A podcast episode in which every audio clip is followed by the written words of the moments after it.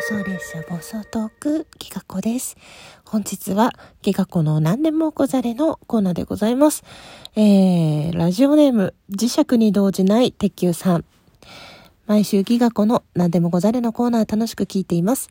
最近寒くて冬は特にめいってしまうことが多いかと思います。私はここ数日の気温の日格差というものかな？でしんどくなってしまいます。そこで質問なのですが、悲しい気分になってしまった時、ギガ子さんはどのように対処していますか？今回の質問の悲しい気分は原因がなくてもいいですし、食べたかったケーキをおっとこして、ん？落っことしてしまったみたいな物理でも構いません。よろしくお願いします。これからもギガ子の何でもござれ楽しみにしています。ということでお便りありがとうございます。えー、とですね。まず物理的に物を壊した、なくした、そういう時私はとっても悲しいけど、その分自分の身に起きる危険を身代わりになってくれた、その身代わり、自分に起きるかもしれなかった危険を回避してくれた、身代わりに壊れた、なくなった。と思うようにしています。大切にしていたものほどそういうふうに思うことにしてますね。で、あとは人が亡くなったとかそういう時はとことん悲しみます。落ち込んで、えー、泣いて泣いて泣いて、まあ話したりもするだろうし、その同じ思い出を持ってる人とね。うん、とことん悲しみます。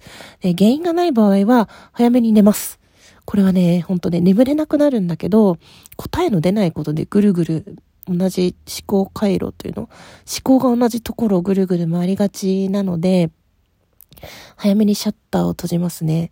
で、もう一つ嫌な思い出とか記憶を呼び覚ましてしまいそうな時は、私は、前も話したかもしれないんですけど、えー、粘度の高い不透明のペンキ、私は白いペンキなんですけど、脳内に、脳内の記憶のスクリーンにぶちまけます。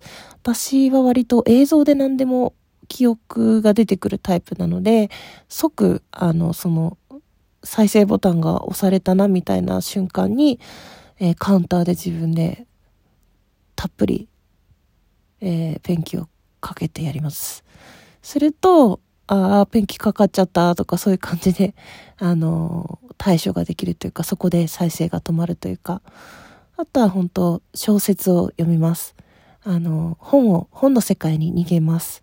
文字が多いです。漫画よりは文字の世界に逃げ込むことが多いです。小説にそうやって私は何度も何度も救われてきました。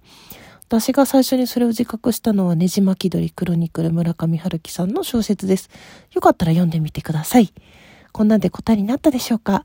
早く元気が出るといいねっていうか、うん、スピードじゃないですね。えー、自分のスピード、自分のペースでのんびり、えー、気合を補充して、元気になってください。体の不調、心の不調、それは全部ね、あの、体や心からの休もうよっていうメッセージなので、はい、お互いにご自愛していきましょう。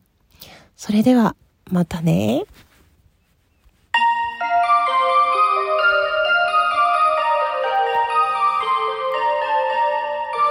何でもござれ。